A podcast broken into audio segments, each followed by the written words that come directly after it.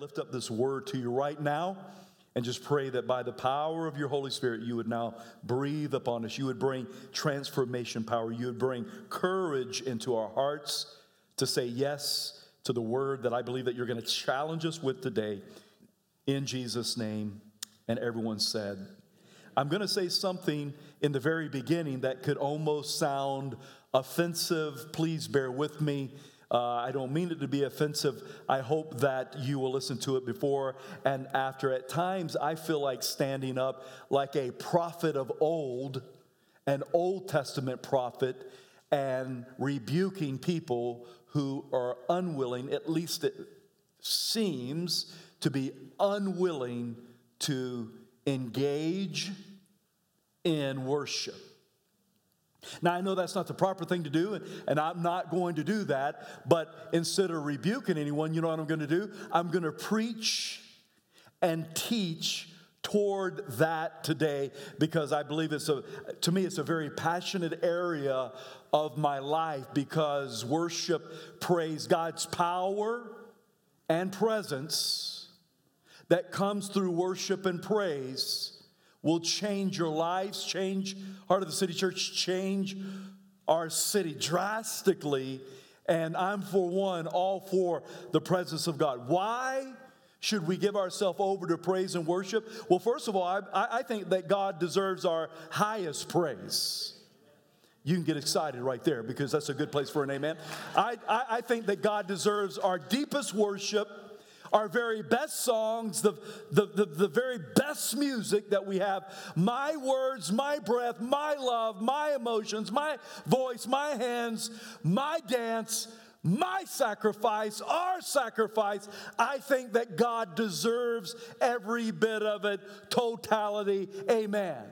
Now, before you run me out the door, throw rocks at me, I just want you to hear me through this today, because I know there's probably many people or many reasons that people may not engage in worship, okay? Now, I cannot judge a person's heart. You know, the Bible makes it very clear through Samuel, man looks upon the appearance, God looks upon the heart. I can't do that, okay? But what appears to me at times is sometimes people not engaging in worship. I want to challenge you. Can you take a challenge today? I want you to take a challenge in this area today. Here's my list of why I believe that certain people at times don't engage into worship, corporate worship, praise. Number one, traditions. Say that word with me, traditions. Traditions. Maybe you've been so ingrained in tradition growing up that your traditions are stronger than that of the Holy Spirit and that of the Word of God. Because I want to let you know the Holy Spirit and the Word of God is all about worship. Matter of fact, at the woman with the well, at the well, Jesus said, I'm going to give you living water. Guess what that living water is? Another part of the scriptures makes it clear what that living water is. That living water is the Holy Spirit. And the Holy Spirit and God is all about worship. And I want to encourage you today, if traditions are holding you back, traditions are very powerful. They can be very good. Like we have a tradition of having a family night on Monday nights. There's Thanksgiving traditions and Christmas traditions and what have you. But I want to let you know, there's no tradition that should hold you back from experience and engaging into worship our God, El Shaddai, Almighty, Maker of the heavens, painter of the sky, God. Listen to what this scripture says. Jesus addresses this issue with some religious folk. It says this in Matthew 15:6. In this way you say that you don't need to honor their parents. That's the subject that's going on in this conversation. Listen to the second part of this scripture. And so you cancel the word of God for the sake of your own tradition. Because of man's tradition, the word of God is nil. The word of God is no effect in a person's life because of tradition. How many of you agree with me today that tradition should not keep you from the presence of God? Amen. From engaging into worship. Amen. Number two, a religious mindset. What do you mean by that, J.O., religious mindset? You may think that it is very kind of, radical or we're to engage in to worship. That could come from a religious spirit or religious mindset. I say it's actually Bible and heaven. You think that Heart of the City Church is loud? You ain't seen nothing yet. You just wait till you get to heaven. You wait till you get to heaven, and heaven is so loud. You're going to say, J.O., I should listen to that bald-headed crazy. Listen, heaven is so, it's like the roaring of many waters. Elders throwing down crowns. You know, prostrate. I'm telling you, worship is radical in heaven. So if it's a religious mindset, I say that God wants to do something by His Holy Spirit today. Number three, knowledge. Maybe you've just never been taught in the area of worship. That's very fair. And I want to let you know what Hosea says about that. Hosea 4:6 says, my people are destroyed because of the lack of knowledge. Well, I'm praying that knowledge is released to you, to understanding what the scriptures say, all through the scriptures in this area. Number four, J-O, I'm new. Kind of new to the church. New to worship, new to this walk with Jesus. Hey, that's absolutely fair. I get it. I remember when, after I got born again, I went to the church, and this lady was dancing in front of me. I was like, what's going on here? Come out to later on, getting to know her. I used to live with her son, wonderful family, her and her husband, just a beautiful couple. But when I first saw it, I just had very unique thoughts. I was like, now, I would have never thought that in a bar. I mean, I was in and out of bars just like every Friday, Saturday night. I didn't ever think about it, but coming into church and someone is dancing. What is going on in this place? Well, sometimes it's the lack of knowledge. Sometimes it's because we're new and we don't know what the Bible says. Jesus didn't tell you stop dancing. He just said change partners. I ain't dancing with the devil no more. Amen. Huh? I ain't dancing for the devil no more. Amen. Jude Fouquet, just change partners today. Number five, learned behavior. Maybe it's just learn. You know, Craig and Jess Brown, wonderful friends of our pastors here, they went to Seattle Seahawks game last weekend, last Sunday. I said, is it really that loud, Craig? And he's like, texting me like, I got the feeling, man, it's louder than you can even imagine. And I thought, learn behavior, you know, your 12th man going in there, everyone's getting loud, you know, the beautiful peer pressure of that and so forth and so on. But if they would hand me the mic and I'd say, hey, can I get your attention for a minute? I'm going to pray. And then all of a sudden the place goes dead silent. Why? Because people have a mindset of different things, of church, of worship, of prayer, etc. It could be a mindset or a learned behavior. Number six, personality. Say that with me, personality. There's 4 personalities in this study and 5 personalities in this study. And you may be atypical. You may be B. You may be laid back, melancholy. You may be intense. You may be a lion, an otter, a beaver, a golden retriever, all kinds of things with personalities. But I have a question for you. Should personality dictate your worship unto God? What if you're laid back, cool? You're cool as cucumber, melancholy. I want to let you know, should that dictate your worship unto the God Almighty? I say no. I know I'm atypical. I know I'm kind of like, you know, but I'm going to say that I don't think our personality should influence. It will influence, but it should not dictate our worship to God because He's way larger than your personality. Mr. Otter person, or a Miss Beaver, or a Miss Golden Retriever. He's much larger than any of those things. How about this one, number 7? Maybe it's because of unbelief. Maybe theologically you don't understand where Psalms 22, that God is enthroned in the praises of His people, that He comes in the midst of our praise, and there's joy, unbelievable joy in His presence, and is ushered in. His presence is ushered in through praise and worship, and you have unbelief in that area, or maybe it's sin. Well, then I would say Simply repent. Okay? Change the way that you think, because we need to let our minds line up with the Word of God. Number 8, maybe you just don't give a rip.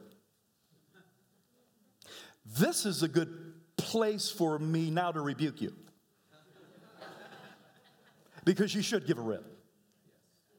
You wouldn't even be here if it wasn't for God. You wouldn't have Jack if it wasn't for God. And I'm not talking about a dude. Listen, everything that you have, everything that you know, you're here today because of God Almighty and His love and grace toward you. Come on, somebody. Give a rip. Tell your neighbor right now, give a rip. Maybe it's because of spiritual battles, spiritual warfare. You got to wonder why you do what you do. You got to wonder why somebody in the chair, here you are, whoever you is, because if it ain't you, I ain't talking to you. You got one person smacking gummed up. Can't wait till this worship service is over with. And you got this person right here just, God is so good.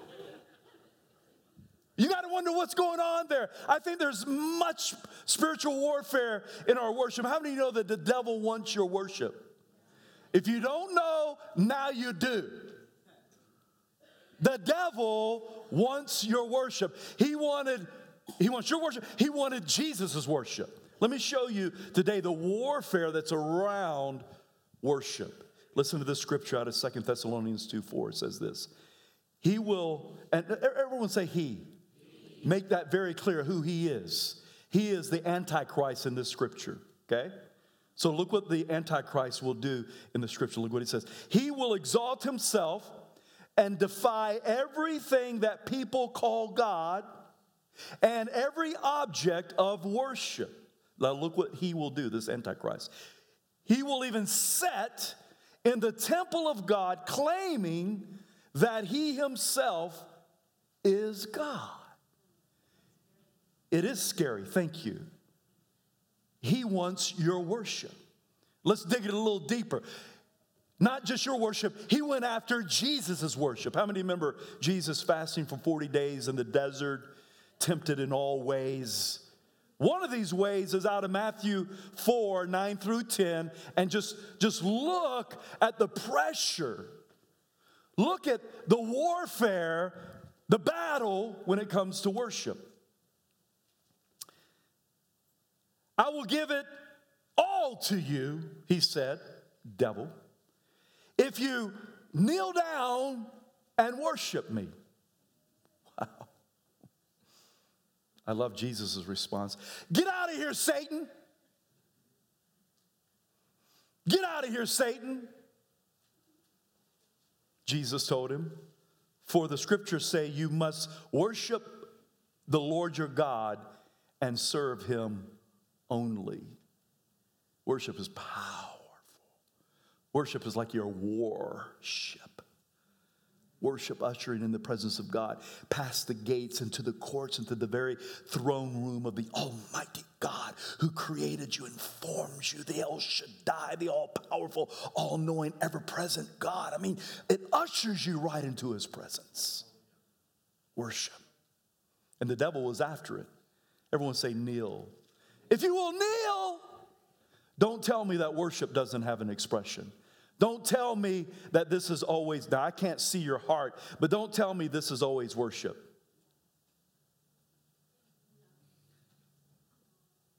Looks more like sleeping in my opinion, but nevertheless, I can't judge your heart, but I want to tell you that in this particular scripture, there was an expression right there of kneeling down. There's all kinds of expression of worship in the New Testament and the Old Testament.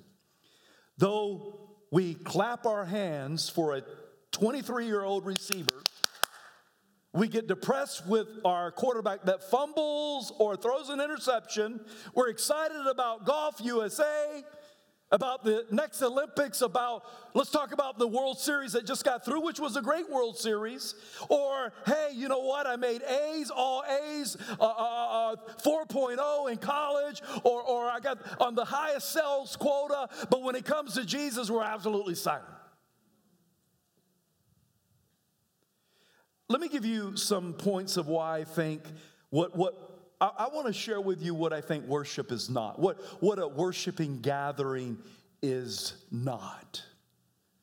Number one, this right here on a Sunday morning, a Sunday night, a Saturday night, worship gathering is not a concert. This is not this is not Coldplay. This is not U2. This is not even Garth Brooks. This ain't Led Zeppelin, Zeppelin 38 Special, Milli Vanilli. That's old school right there. Tone Loc. Huh? It ain't none of it. Somebody goes, you're like, Milli Vanilli, how you pull that out right there, y'all? This is not a concert. Worship is so much bigger than a concert. Worship is so much powerful than a concert. This is not a concert. This is where sons and daughters come to the presence of the Almighty God, the body of Christ coming together, lifting up Jesus. And as we lift him up, he draws all men into himself. As Moses lifted up the serpent, even as we lift up Jesus and they look upon him, they're going to be saved. Come on. It's way more than a concert. It's not number two, it's not a performance. Vessels are not performing.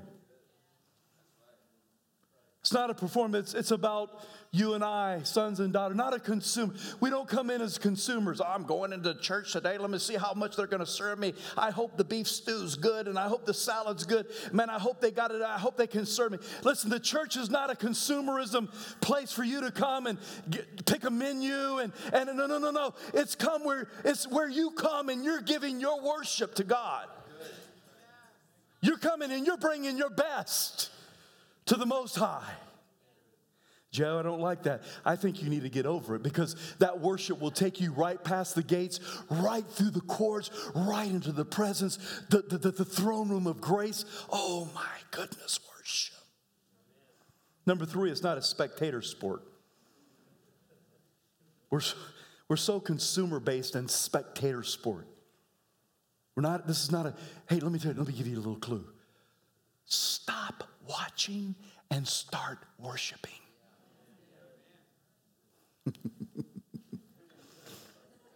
That'll change your life. Stop watching and start worshiping. Change your life. Number four, it's not a hand in your pocket, arm crossing staring contest.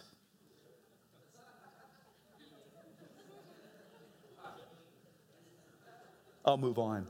Number five. How many of you remember the Gong Show? If you remember the Gong Show, old school folk, huh?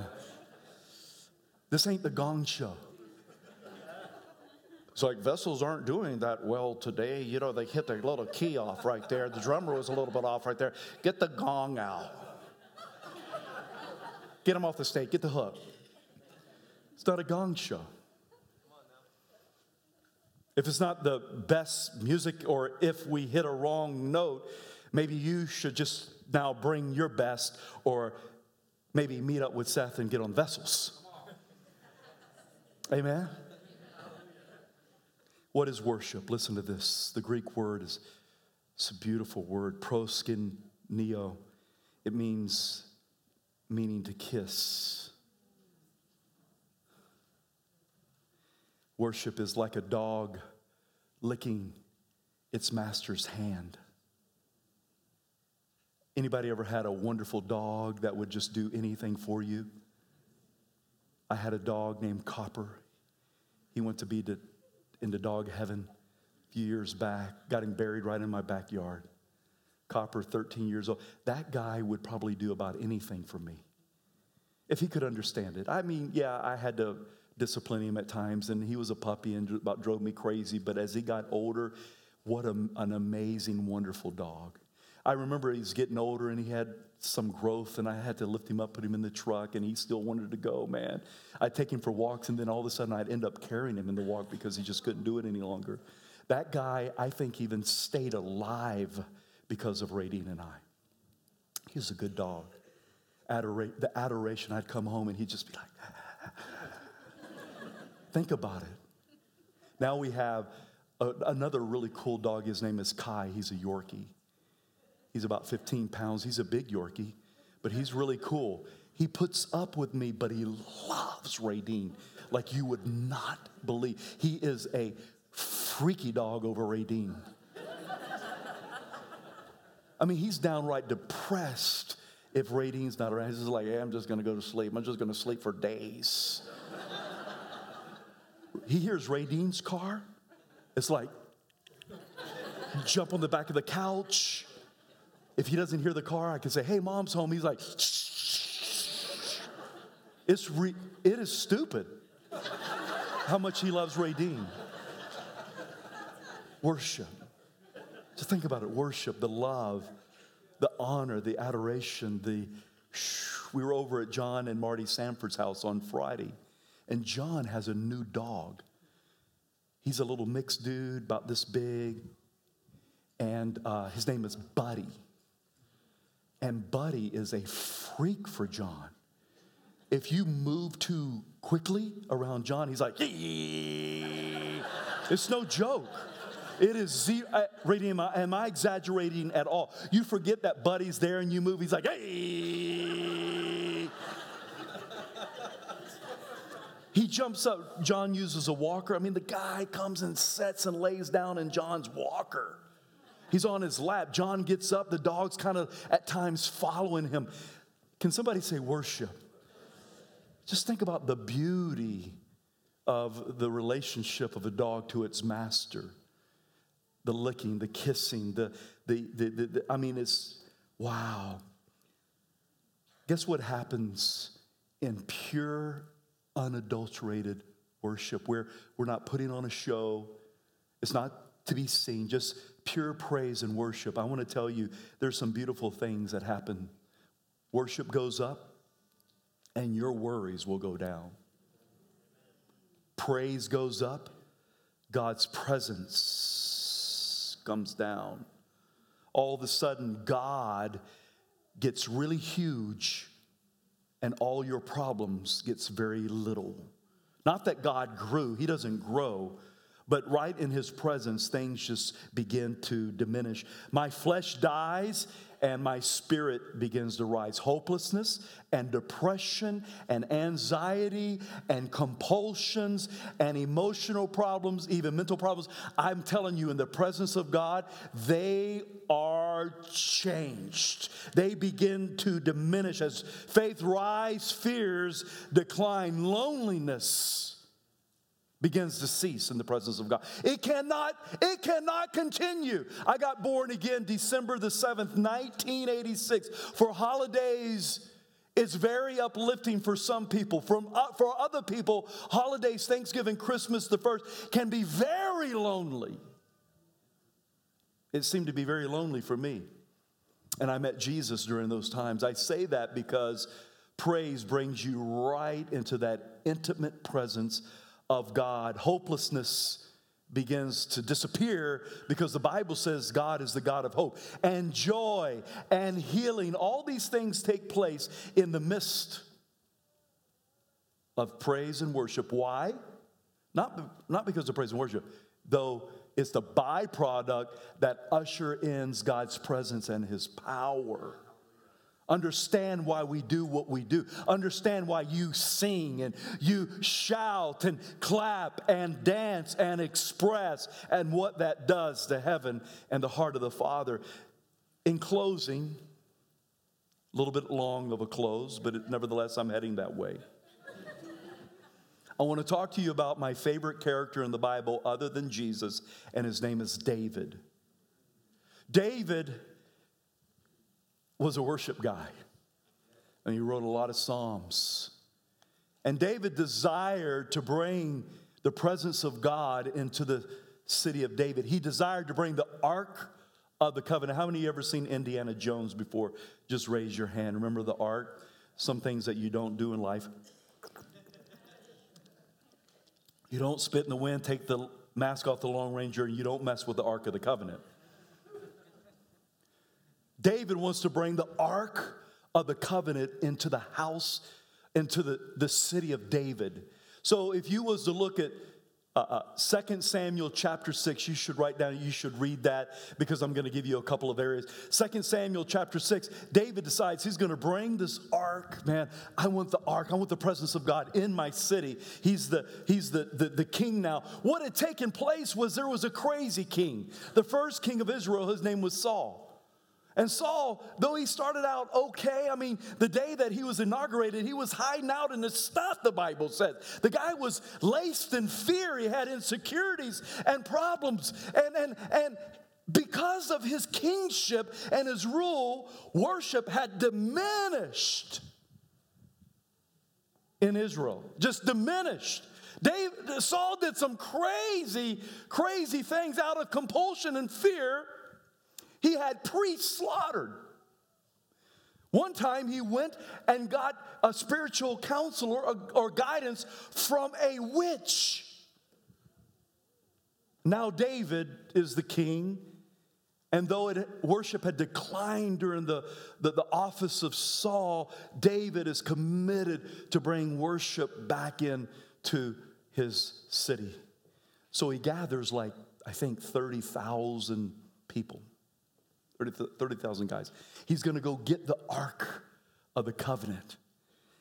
He begins, David made one mistake. He didn't seek God on this.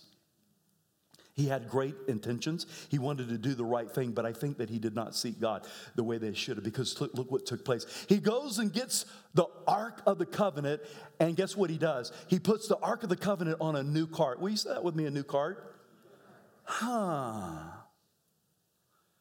Why would he put it on a new cart? And the new cart is pulled by oxen.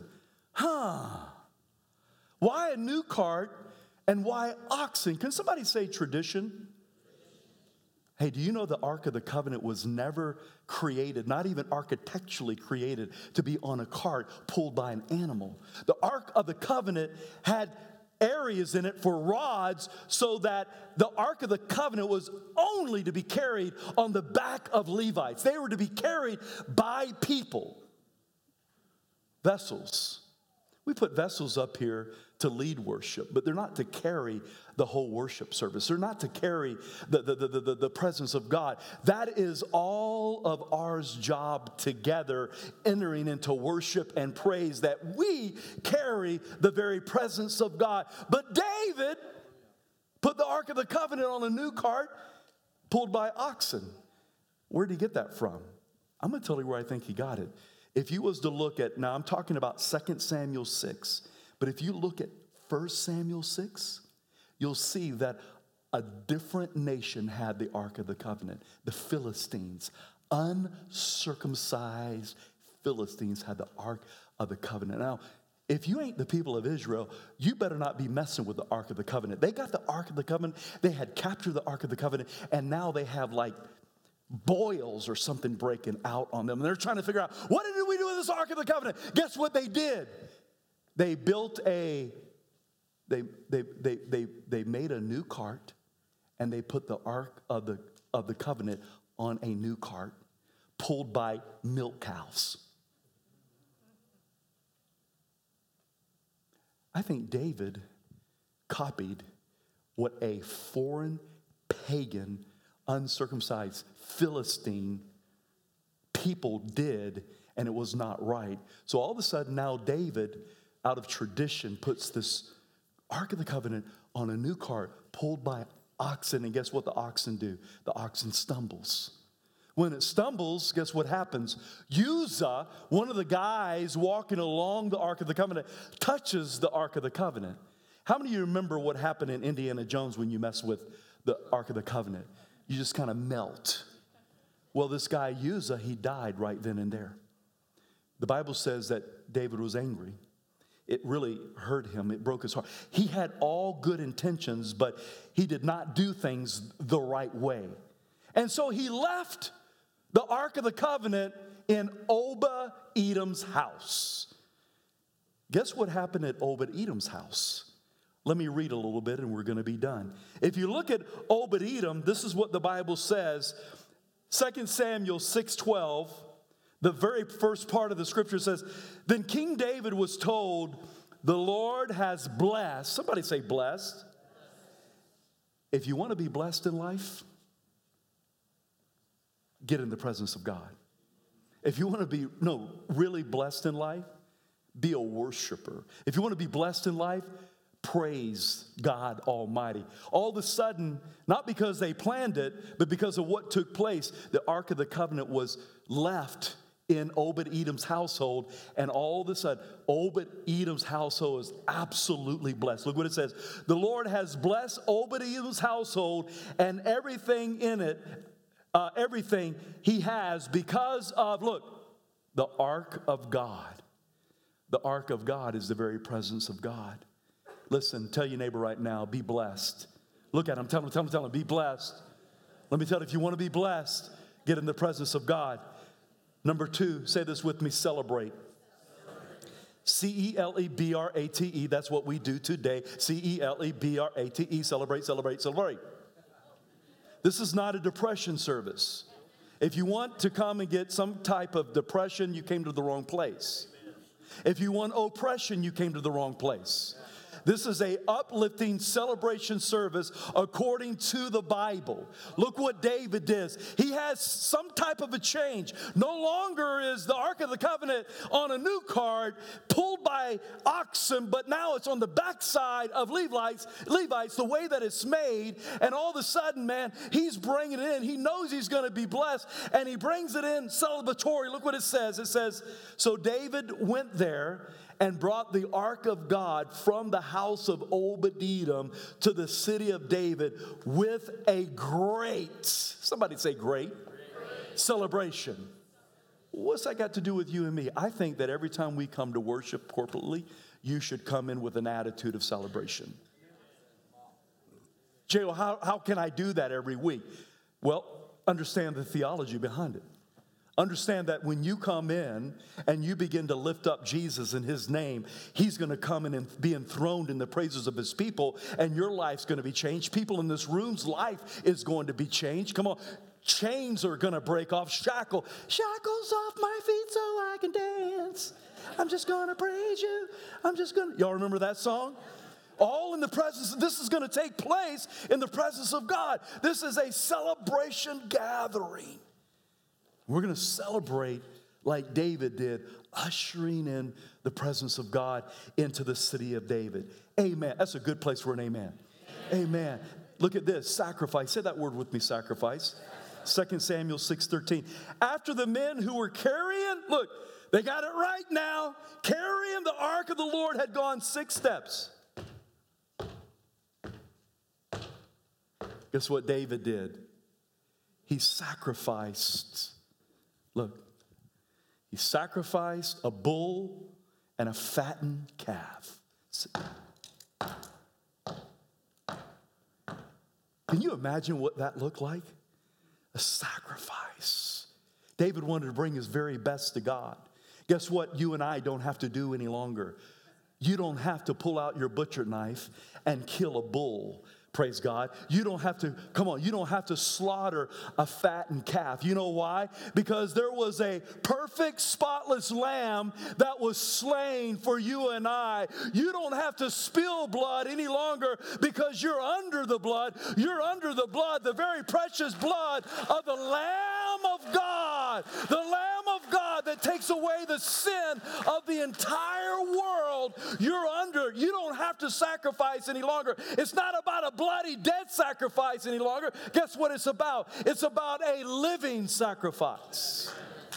Guess who the living sacrifice is? You. You and me are now the living sacrifice. J.O., why should I bring a sacrifice of praise to God? Let me tell you why. This is my son right here, who I count very precious, and all of a sudden I take him and allow him to be beat, allowed him to be 40 stripes on his back, beat, spit on, a crown of thorns on his head, carrying a cross, and all of a sudden he's bleeding from every orifice in his body. He can hardly even talk. He's bleeding. He's slowly dying. Now he's on a cross. He's given given his, you know why? Because God gave his very best for me and you as a sacrifice. I think that we can come and lift our voices and lift our hands and maybe even dance a little bit. Dance, J.O. 2 Samuel 6:14, and David danced before the Lord with all of his might, wearing a priestly garment. Dance? Hey, listen, I get it. Everybody can't dance. But you might be able to do something like this. Keep it right there. Keep it right there. You might be able to do this. Whatever you do it unto the Lord. Michal, Saul's daughter, just totally slammed on David. Hey, saw you dancing. You know what David said? Woman, I'm going to even be more undignified than this. I don't know if he said woman, but he said something like that. Everyone say dance. The last one, shout. It's kind of loud in that place. There's some shout at Heart of the City Church because of what God has done in our hearts. Listen to what it says, 2 Samuel 6:15. So David and all the people of Israel brought up the ark of the Lord with shouts of joy and the blowing of the ram's horn. Amen. Woo! Come on. Will you set aside your traditions?